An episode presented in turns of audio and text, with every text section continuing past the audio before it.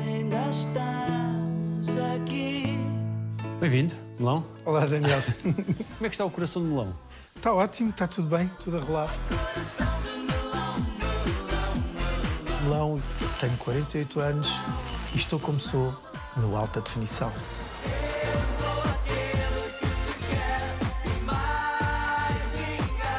Os Chess estão de volta para um concerto único. Tu dás por ti agora a pensar no puto que tu eras no início? Tantas vezes.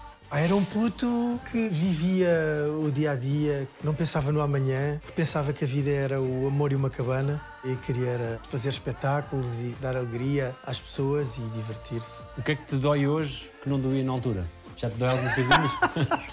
Ai, dói tudo, as articulações.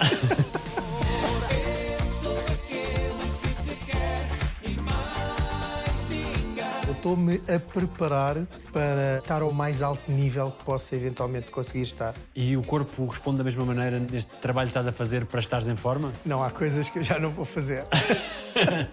Mas há muita coisa que é possível fazer. A vida neste tempo, desde que tornaram sucesso até agora, foi aquilo que tu esperavas? Foi melhor do que esperavas ou foi pior do que esperavas? Tive um pouco de tudo. Tive o bom do melhor não dá para ter e o mais na merda não dá para estar. E tive isso várias vezes ao longo destes anos. O que é que foi o melhor deste tempo? O melhor acaba por ser o reflexo do pior. Ou seja, quando tu sofres o pior, dás valor ao melhor. E o melhor de tudo, olha, estamos vivos, respiramos, temos saúde, temos os nossos entes queridos connosco. O pior acaba por ser mesmo quando todas essas coisas faltam.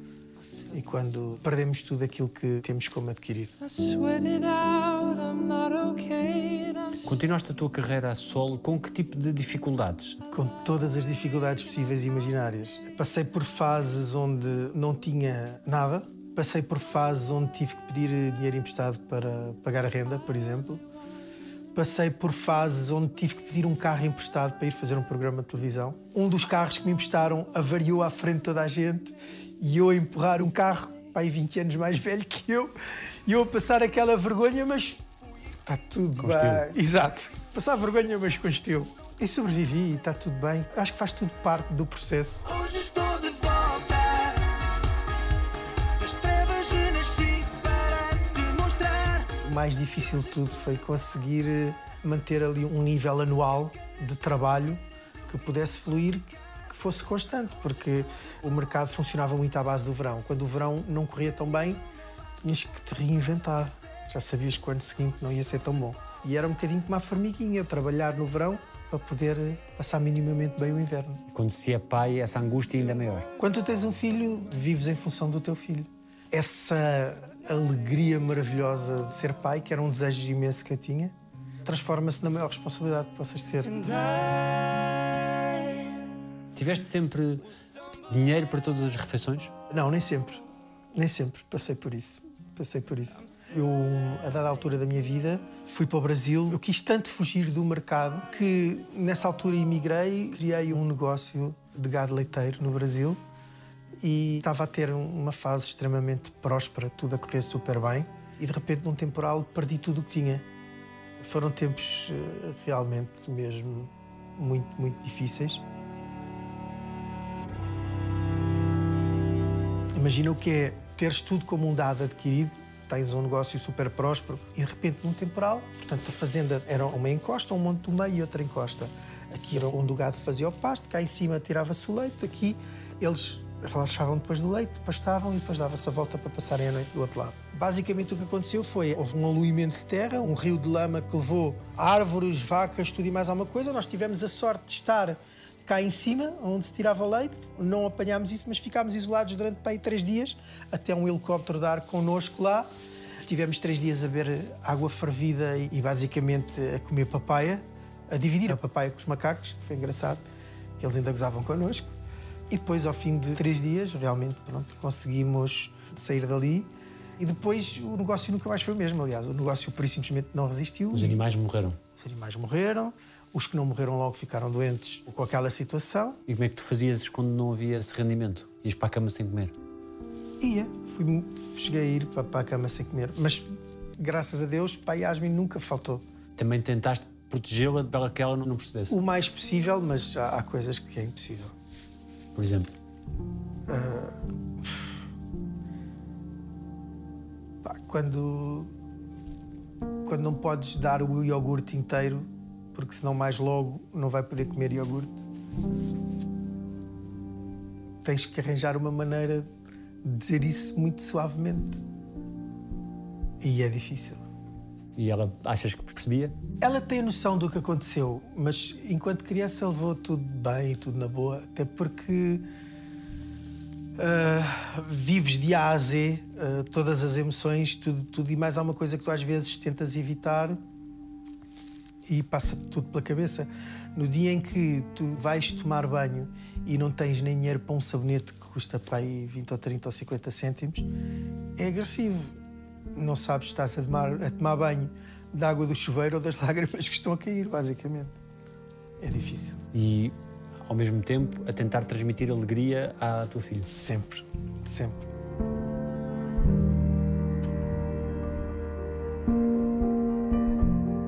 Vendo uma luz ao fundo do túnel, há momentos em que isso parece difícil. Há muitos momentos na vida em que tu achas que vai tudo acabar ali. Pronto, olha, acabou, é aqui, é agora. Há momentos em que tu achas que já não vais ter força para te levantar, tu achas que já não vais conseguir guerrear, já não vai ser possível. E de repente há uma luz no fundo do túnel. Do nada, Deus faz as coisas acontecer. Do nada acontece algo que te faz ganhar uma nova esperança. Para a frente é que é o caminho. E, ao mesmo tempo, a Yasmin também era uma força. Claro, a Yasmin sempre foi uma força. A Yasmin foi muito desejada. E como foi muito desejada, também o pai sempre teve ali um- uma super proteção com ela, não é? O pai, ao longo da vida toda, tentou fazer com que ela não se apercebesse de certas coisas, mas há coisas que é impossível. But when I'm cold, Quando foi a situação no Brasil, tive uma pessoa que me emprestou dinheiro para eu pagar o bilhete para vir a Portugal. Cheguei a Portugal, ingressei também no mercado de network marketing, na área de produto, ao mesmo tempo que estava a começar-me a organizar para os espetáculos. O que é que fazias em concreto? Network marketing era marketing de rede. Trabalhei com uma empresa que era a Monavi, na altura, que era uma espécie de uma concorrente da Herbalife. E no mês em que vim a Portugal, consegui faturar dinheiro suficiente para ir buscar a Yasmin e a mãe Brasil e pronto, e refazer a minha vida. Isto a vida é um carrossel, a vida é uma montanha russa. Hoje está tudo bem, amanhã nem por isso, e depois de repente volta a estar tudo ainda melhor que o que nunca foi.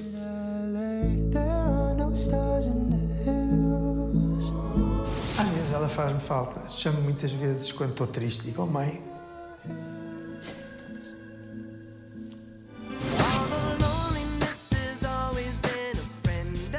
é que foi a tua vida até chegares à música, até ao sucesso? é muito engraçado. Eu sou o melão que nasceu em Angola, que veio refugiado da guerra em Angola, que chega a Portugal, que é criado na linha de Sintra, em que é luz. O meu pai tinha um café, que era o Café Brasil. E ali fui criado, cresci, miúdo de bairro, jogar à bola, jogar eh, futebol humano, ir à chinchada ao Palácio que é luz, sair de casa de manhã, chegar à noite todo sujo, e a mãe, ai, o meu filho está todo sujo, ai, és terrível e não sei o quê. Eu passei essa infância maravilhosa. Como é que te chamavam? Era melão já? Sempre fui o melão, sempre fui o melão desde pequenino. O meu pai era melão. E quando chegou a altura nos excessos de escolher um nome artístico, olha, eu já sou o melão, vou continuar a ser o melão. Isto- mas melão, melão, isso- eu sou o melão, olha, esquece, se me chamarem Fernando Jorge eu nem vou olhar. Por isso é mais fácil dizerem melão. Então, sou criado ali, faço o liceu no Liceu de Queluz, começo a dançar muito cedo, aquela coisa 100% inspirada pelo Michael Jackson e pelaquela época, aquela coisa toda que houve com os anos 80. Pop, breakdance, essas o pop, o, o breakdance. Eu dancei na Rua Augusta com uma lona, com os meus amigos, com um chapeuzinho a recebermos moedas das pessoas que passavam. E a gente fazíamos ali a nossa performance. Eu, com 15 anos, queria ir às matinés na Amadora do Lido, ir ao Crazy Nights. A gente passávamos a semana toda na escola a sonhar com o fim de semana para podermos ir à discoteca só para curtir. Passávamos a semana toda a ensaiar para ir fazer as rodinhas na discoteca e quem era o melhor, quem é que dançava melhor e quem é que dançava mais. E era um despique, uma coisa, uma rivalidade. O breakdance, o street dance, essa coisa toda. Comecei a entrar nos concursos de dança Ganhei alguns, ganhei o MTV Dance também. E a dada altura fizeram uma proposta de dois anos para trabalhar com a MTV. Foi um ano e meio porque tive uma lesão no joelho esquerdo. Todos os fins de semana ia para um país diferente, privar com pessoas como Janet Jackson, falecido Prince. Diz que é 18, 19 anos? por aí? 18, 19. E é quando eu tenho a lesão, tive uma recuperação que demorou quase um ano. Nesse quase um ano, a frustração foi tanta que, ao fim de 7, 8 meses, eu, pura e simplesmente, emigrei para Paris. Comecei a fazer só animação porque não podia puxar muito pelo joelho. Antigamente fazia-se muita cena da animação nas colunas, das discotecas. A ganhar bem, graças a Deus, com tudo pago, em Paris, naquela época, quando de repente há os primeiros atentados bombistas lá e eu, oi, aqui não é o meu lugar. Voltei para Portugal. Quando chega a Portugal, começo a fazer curiosamente um programa que se chamava Top Sick. Sim, eu lembro. Miguel Simões. Exatamente. E convidaram-me para ser um dos bailarinos nas colunas desse programa. Ainda tive a graça de conseguir fazer uns Globos de Ouro como bailarino. Acho que foram os primeiros Globos de Ouro. É, temos que ir recuperar isso. Foi uma experiência maravilhosa. E passados não sei quantos anos, abres os Globos de Ouro a cantar. É verdade, em 2021 tive a felicidade que eu agradeço do fundo do coração. E nessa juventude, enquanto bailarino, aproveitaste para curtir muito. Eu aproveitei tudo o que havia para aproveitar. Como é que foi sendo a relação com os teus pais ao longo da, da juventude, da infância, da adolescência? Ah, tive uma fase mesmo muito difícil ali com o meu pai. Ele não, não aceitava que eu tinha o cabelo comprido, não aceitava que eu tivesse um brinco, não aceitava que eu tivesse uma calça de gangarrota. Se criava conflito entre vocês. Gerou grande conflito, a pontos de, pronto, dizer, olha, se queres ser assim, tens que sair. E tu sais? E eu saio. Vais para onde? Vou para uma tenda de campismo, num parque de campismo. A primeira semana, ao pequeno almoço, eram torradas com leite. Ao almoço, eram torradas com leite. Ao lanche, eram torradas com leite. Porque não havia massa para comprar outra coisa. Ao jantar, eram torradas com leite. Ao fim dessa primeira semana, consegui conhecer imensa gente ali. Fiz amizade com as pessoas todas ali à minha volta. E no fim de semana, após os primeiros cinco dias, a malta jovem convidaram-me. Olha, queres vir à discoteca? E eu disse, pá, eu não tenho massa para ir à discoteca, não dá. Não, não, a gente paga a entrada e vais e vens. E assim foi, fui à discoteca, cheguei à discoteca, havia lá alguém a fazer animação. E disse, olha, eu faço melhor que o que está ali a ser feito, eu faço um melhor trabalho. Perguntei quem era o RP, o RP disse, então se fazes melhor, mostra lá o que fazes melhor. Pronto, fui contratado na hora. E quanto tempo é que ficaste sem falar com o teu pai? Uns largos meses. Porque ele não aceitava. E havia espaço para diálogo ou não? Não, não. O meu pai é muito mais velho que eu. Eu tenho agora 48, o meu pai tem 87. É outra geração. E eu compreendo-o. Agora ou na altura já compreendias? Não, na altura não tinha maturidade para isso. Eu compreendo tudo o que ele passou na vida com a maturidade que tenho hoje em dia e posso dizer que, independentemente do que possa ter acontecido, o meu pai é o meu herói. Porque, dentro da sua limitação, da sua incapacidade, fez o melhor que sabia fazer, tanto para mim como para a minha irmã. Ele fez o melhor que podia, com as ferramentas que tinha, com aquilo que lhe foi entregue a ele, com aquilo que lhe foi proporcionado a ele. Não nasceu num berço dor, não é? lutou pela vida, fez o melhor que pôde, cometeu os seus erros e tudo o que quer que tenha sido menos bom foi uma aprendizagem.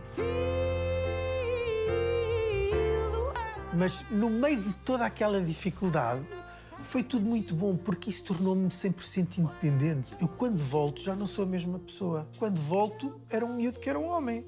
Era autossuficiente, ganhava o meu dinheiro, fazia os meus espetáculos. É nessa altura que eu começo no Coconuts também a tirar a roupa. Fiz trabalho de stripper na altura, passei por essa fase, fiz. Isso aconteceu porquê? Porque eles contrataram para os ensinar a dançar e eu achei piada, então, mas faturam muita massa, olha, também, olha, também quer ganhar essa massa. e pronto, e acabei por eh, fazer. Ainda fiz algum tempo. E punham muitas notas na cueca? Sim, muitas mesmo. Ganhava-se mais que pela gorja ou pelo cachê? Ganhava-se por tudo. Era um trabalho super fixe, toda a gente tratava bem e ainda ganhavas dinheiro. E esticavam-se um bocadinho ou não? O que é que tu achas? Eu nunca fiz. Reencontraste algumas dessas espectadoras ao longo da vida que diziam uma vez vi-te? Não, não, nunca, nunca disseram? Não, não. E nunca te envolveste com nenhuma delas? Não, não, não. não. Sempre extremamente profissional.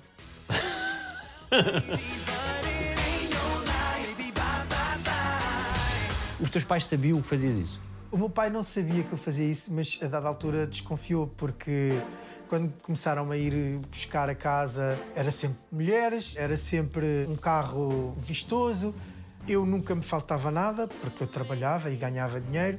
Eu, na altura usava umas botas que eram da Sendra. Naquela altura, um par de botas da Sendra custava 30 contos, o equivalente a hoje 150 euros. Quanto é que numa noite em Gorjeta, por exemplo, um stripper fará? Olha, naquela altura era fácil fazer 50 contos, por exemplo.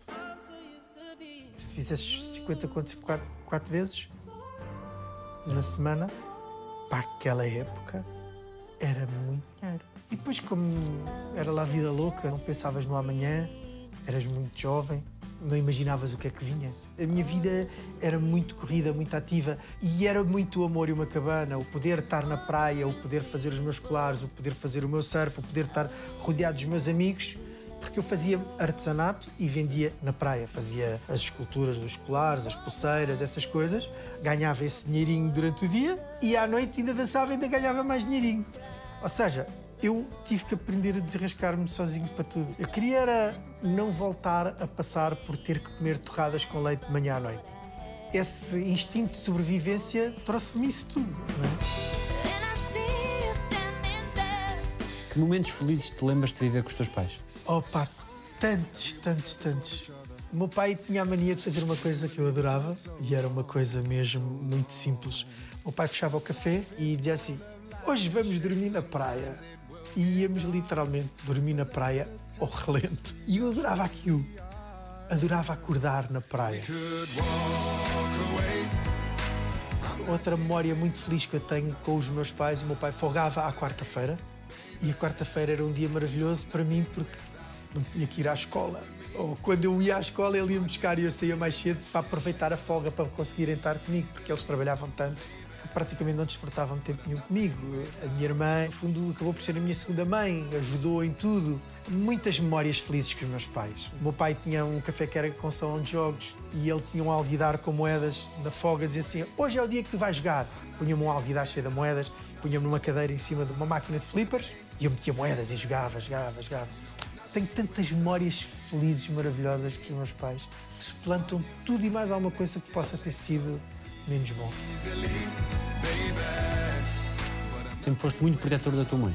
Sempre fui muito protetor da minha mãe, sim. Era Deus no céu e a minha mãe na terra, que infelizmente, pronto, partiu. A minha mãe, na altura, na fase dos excessos, eu fosse para onde eu fosse, eu procurava vir ao hospital para ou dar-lhe o almoço, ou dar-lhe o jantar, ou dar-lhe um miminho.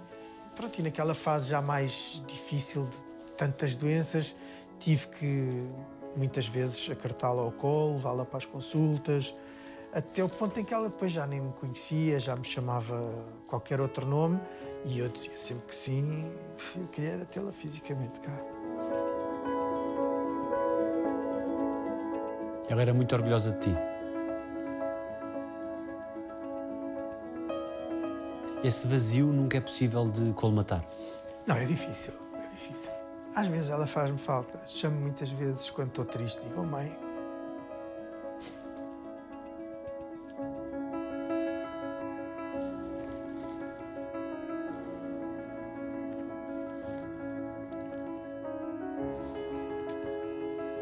Mas pronto, faz parte.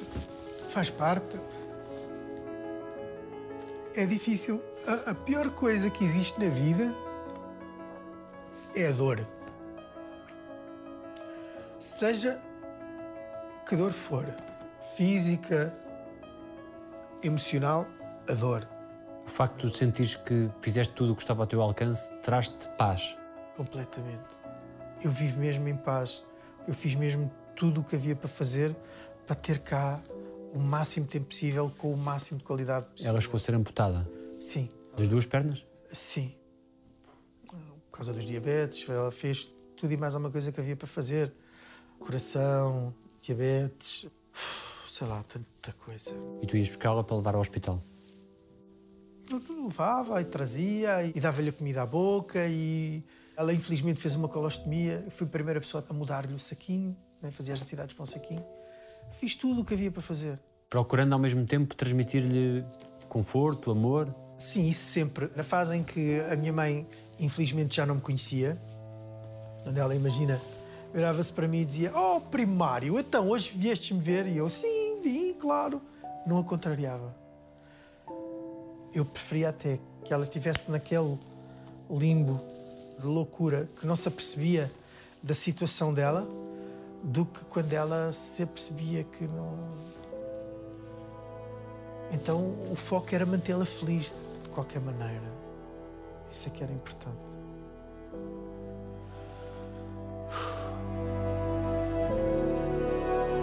Como é que te deram a notícia que ela tinha partido? Olha, ia ter uma reunião na área do, do marketing e telefonaram-me dizer: Olha, and- anda-te embora para casa que a mãe partiu. Não existe nada mais dilacerante, não existe nada que possa preencher esse vazio, não existe nada. A maior tristeza que tu possas sentir, a maior dor, foi essa mesmo. Mesmo quando ela não te conhecia, tu fazias questão de lhe dizer coisas? Dizer o quanto gostavas dela? Sempre, todos os dias. Amo-te muito, quero-te muito.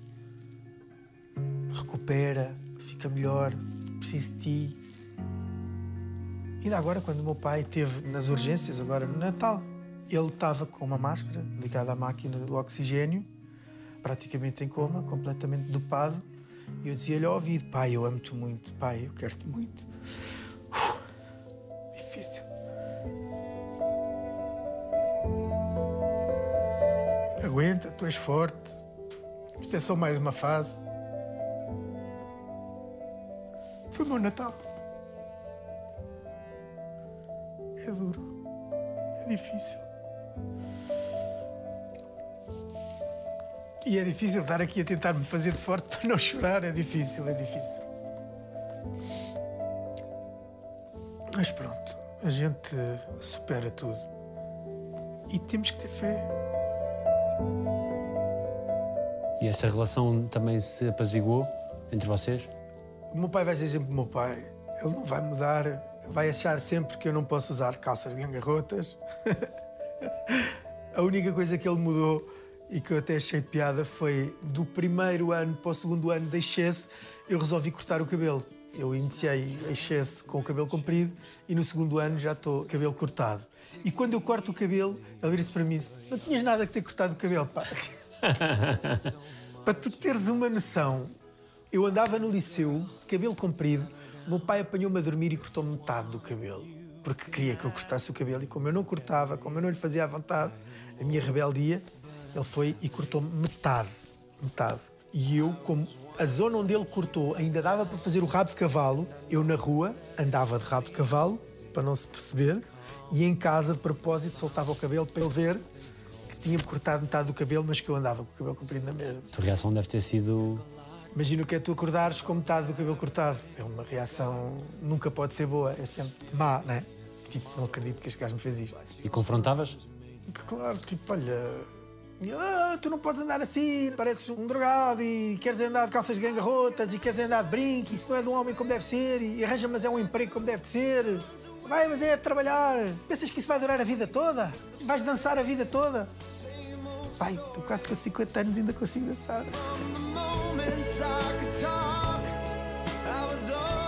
Qual foi a coisa mais bonita que ele já te disse?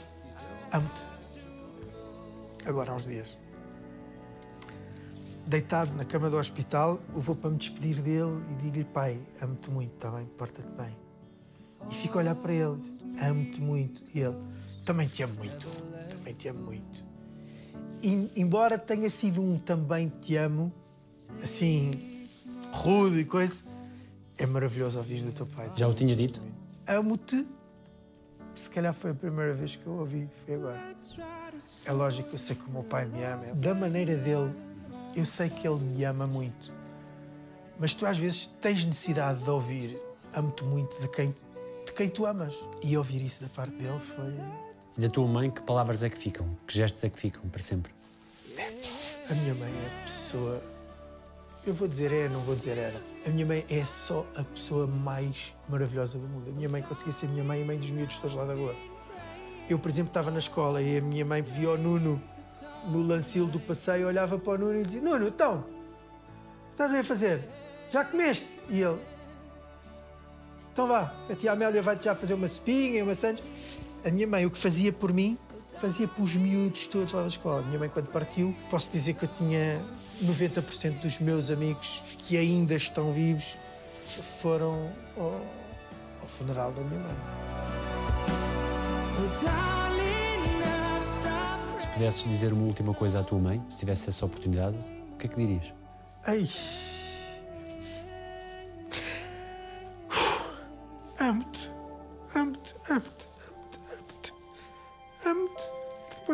Para sempre. Sempre, sempre, sempre, sempre.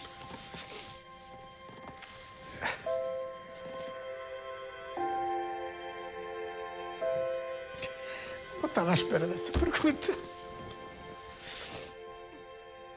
Amo-te, amo-te, amo-te, amo-te, amo-te. Com todas as minhas forças eu amo-te. E obrigada por tudo.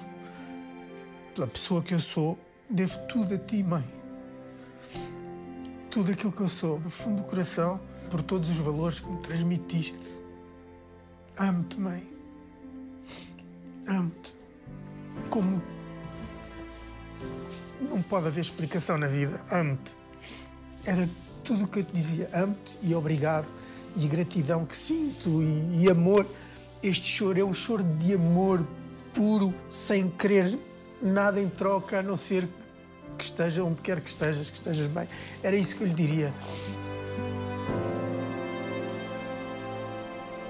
De forma que o boato com o calado te condicionou e condicionou a tua carreira? Estragou-me completamente a minha vida.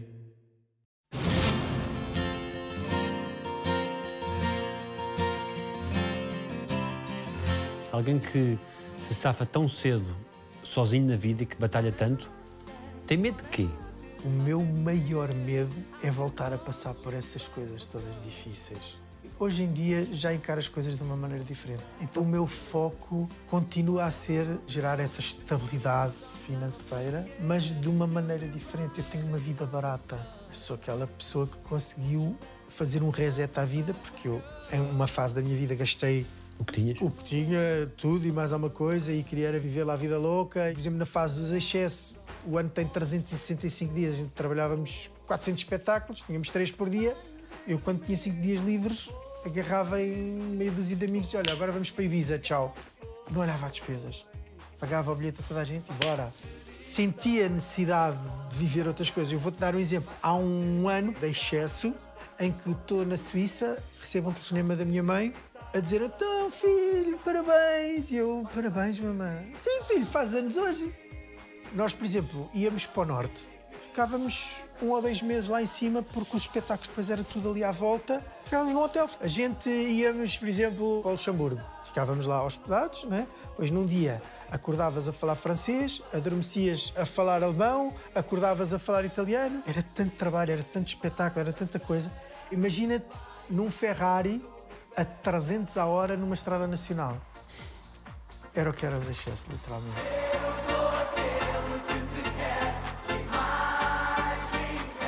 Eu acho que vivi a loucura que tinha que viver no tempo certo. E acho que os excessos naquela altura vieram também no tempo certo. Eu tinha 20 anos, 21, convidaram-me. Olha, tu tens que ir fazer uma audição, tens que ir cantar. Eu disse, olha, eu não sei cantar, quando faço lá uns raps mal amanhados, mas a minha cena é dançar. E quando vou a estúdio fazer a audição, acabo por ficar por toda a experiência que tinha, por aquilo que eu poderia trazer. Dois, três meses antes do lançamento da banda, eu tive praticamente que parar tudo, de dançar, deixar de aparecer, etc. E essa parte foi muito difícil para mim, porque ao fim de um ano inteiro de estarmos a gravar, nenhuma editora quis a banda. E foi após fazermos uma pequenina atuação, um showcase, num evento da Ragazza, onde era o Docs, que convidaram os ARs das editoras, os responsáveis, e eles viram o impacto da nossa antestreia. Inicialmente nem era para ser uma boys band, era para ser um dueto, um trio, whatever. E de repente evoluiu e já era uma boys band e de repente surge os excessos.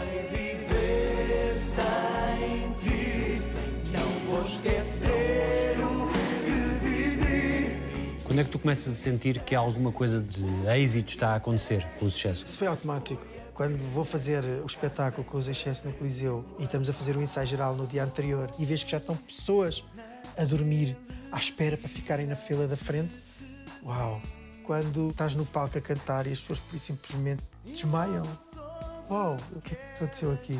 Quando as pessoas partiam as capas dos CDs para cortarem os pulsos porque já não conseguiam obter um autógrafo e a única maneira de chegarem mais perto de nós era porque os seguranças pegavam, tinham que trazer as pessoas pelas baias e tinham que passar com as pessoas à nossa frente e faziam esse tipo de loucuras. Desde mandarem sutiãs para o palco, desde se mandarem para cima da carrinha, desde um grupo gigantesco de pessoas à entrada do hotel que tu queres entrar e não podes, tens que mandar vir a polícia para abrir para tu poderes entrar, Presentes que mandavam, presentes que mandavam, peluches, fotografias. fotografias. Os nudes vinham por carta.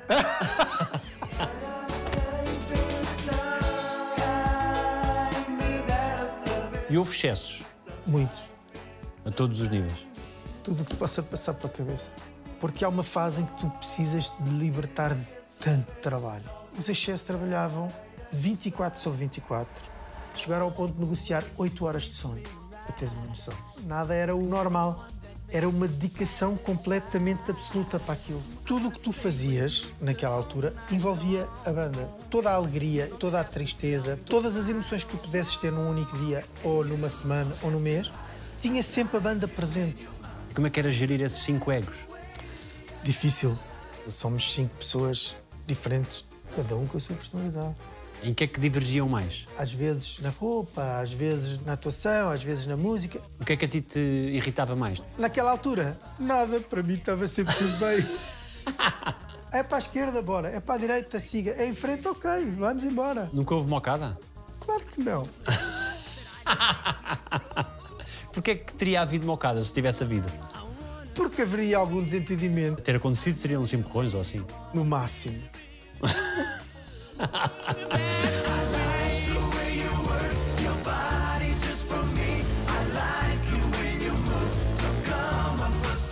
O que é que achas que levou ao fim do sucesso? O excesso de trabalho. Fomos levados completamente ao nosso limite.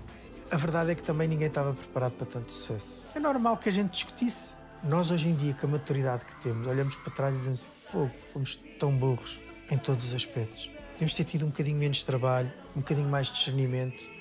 Eu sou 100% saudosista dos espetáculos com a banda. Eu praticamente fui o único que continuou a fazer espetáculos. E tiveste logo um grande sucesso a seguir, o Coração de Melão. Tive o coração de melão, que foi maravilhoso, foi muito bom. Não estava à espera.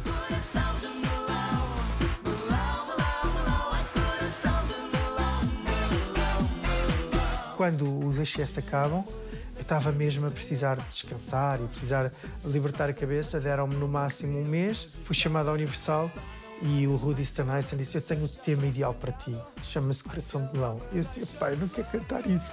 Eu quero é descansar, ir para a praia, relaxar. Não, não, tens que cantar. Vais ver, vai ser espetacular. E realmente ele tinha razão.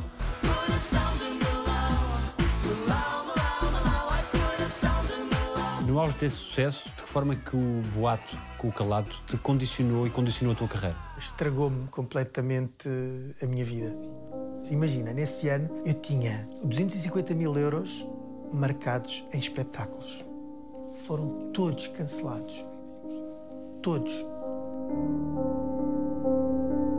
De repente, de 250 mil euros que ias ganhar naquele ano, ganhaste zero.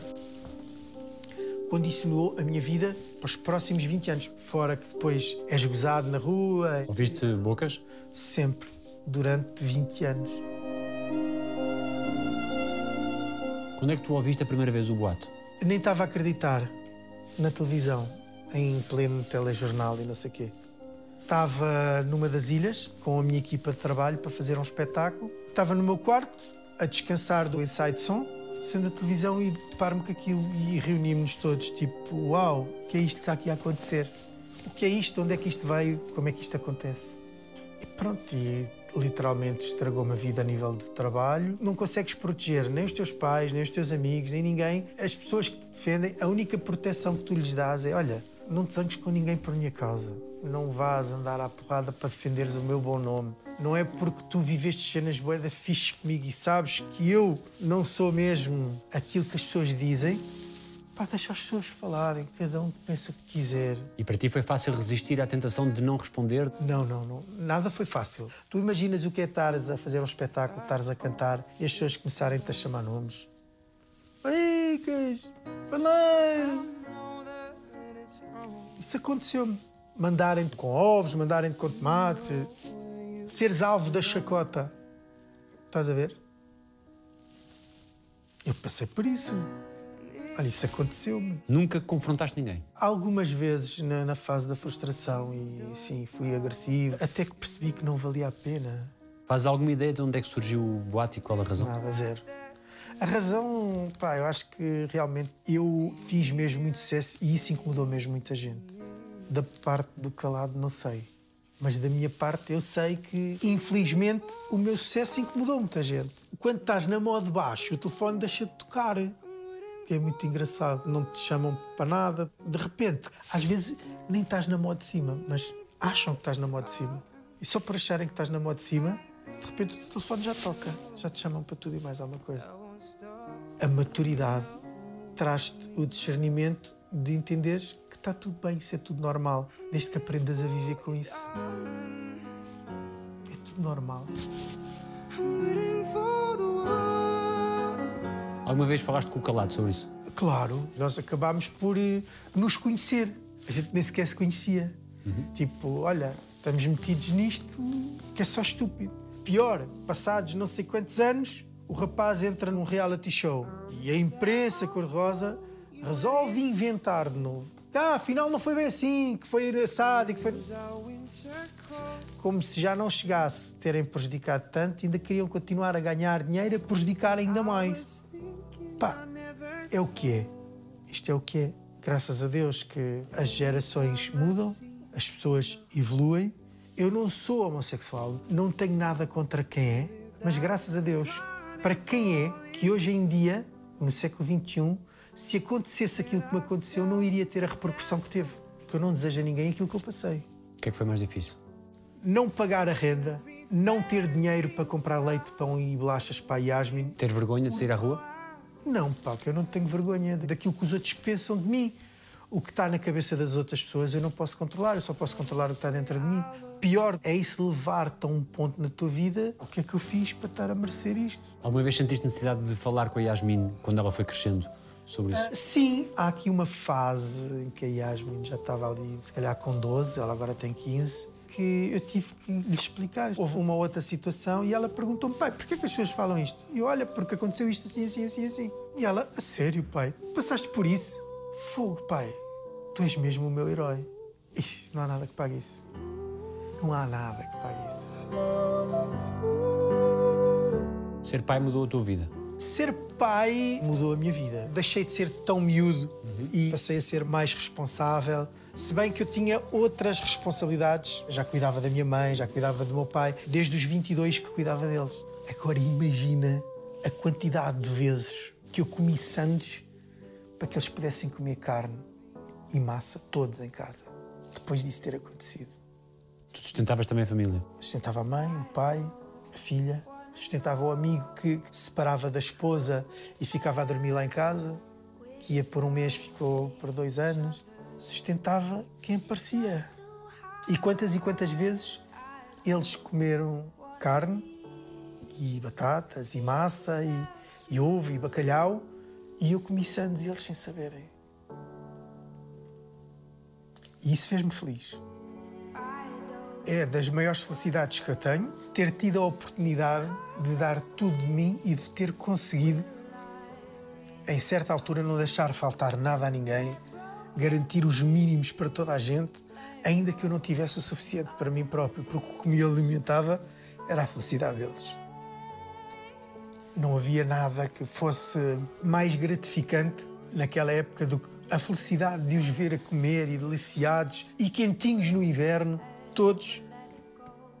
Ainda que eu tivesse que estar a trabalhar como relações públicas, a meter flyers nos carros às três da manhã e o pessoal, é, não, bora para a festa, e eu, é, já vou, e não sei o quê, mas ainda nem tinha dormido três horas porque tinha acordado cedo para ir fazer promoção da festa ou do evento ao shopping, deixar flyers nas lojas porque à noite ia haver um grande evento. E depois chegava lá, não podia desfrutar da festa, recebia as pessoas e em vez de ir desfrutar da festa, não, ainda agarrava mais flyers e ia meter nos parques de estacionamento, nos carros, não sei o quê. Opa, tanta coisa. Eu vou dizer uma coisa, a gente íamos ficar aqui horas e horas a falar. E a tua filha é a tua cuidadora? Tem esse espírito como o pai? Não, a minha filha tem esse espírito. Defensora. Ela é mesmo minha defensora, mesmo. Quando te separas, ela é a principal preocupação para ti. Sempre foi a principal preocupação. Antes, durante, depois. Sempre, sempre. Hoje em dia já não posso dizer que Yasmin é uma preocupação para mim, porque ela amadureceu muito cedo. É muito inteligente. Aliás, ela agora mostrou-me um teste de matemática 19.4. Ligou-me, pai, olha aqui, por fogo, pai, não consegui ter vindo. Eu, sério, filha? Tomara todos os outros pais terem a felicidade que tu me estás a dar agora. Mas a Yasmin canta maravilhosamente, escreve maravilhosamente. Ela está ansiosa com o concerto? Sim, ela está a viver isto de uma maneira muito gira, porque ao longo dos anos eu não exponho muito enquanto artista e todas essas coisas acabam por acontecer com uma certa naturalidade. A Yasmin, com 3, 4 anos, fazia 600, 700 quilómetros comigo, corre-lhe no sangue a cena artística completamente. Tu és luz, pedaço do céu.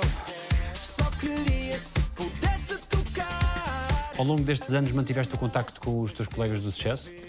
Houve uma fase que tivemos mesmo distantes, porque cada um seguiu o seu rumo. E de repente ter esta surpresa maravilhosa. Tenho aqui uma cena muito triste para mim. Eu tenho um amigo que gostava muito de ter junto dos excesso, que é o Paulo, e é uma pessoa muito importante para mim. Uma pessoa que nestes últimos anos trouxe-me muitas alegrias a nível da atuação. E ele considerou isto dos excessos acontecerem quase como que uma traição de eu não lhe ter dito que os excessos iam voltar. Mas na realidade isto aconteceu tão rápido que nem nós acreditámos que estava a acontecer. Mano, eu não quero nunca que fiques chateado comigo, ok?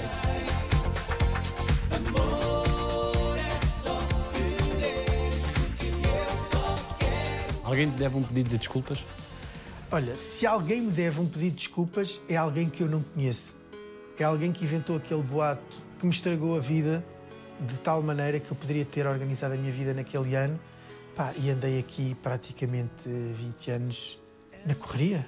A tentar fazer pela vida, a ser guerreiro, a inventar, a ultrapassar situações difíceis, de chamarem nomes na rua, de tentares proteger os teus pais, os teus filhos. Mas eu já vivo muito bem com isso. Já não mexo com o leite, o pão e as bolachas da Yasmin, já não mexo com a renda, já não mexo com o bem-estar da minha mãe, do meu pai. Foi o mal que essas pessoas fizeram. O que é que tu precisarias para ser ainda mais feliz? o amor e uma cabana. Ser feliz são coisas tão simples.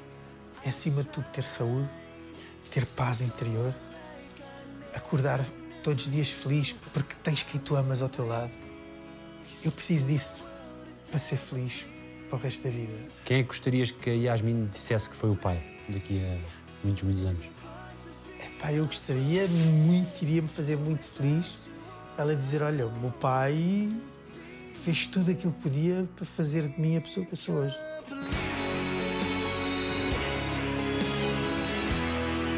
Se encontrasses hoje o puto que teve que sair de casa, está a viver numa tenda, num parque de campismo, se o encontrasses hoje, o que é que tu lhe dirias?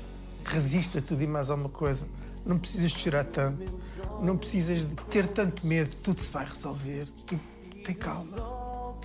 Tens tudo para seres feliz, está tudo dentro de ti.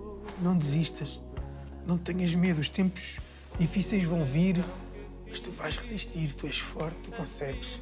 Vais passar coisas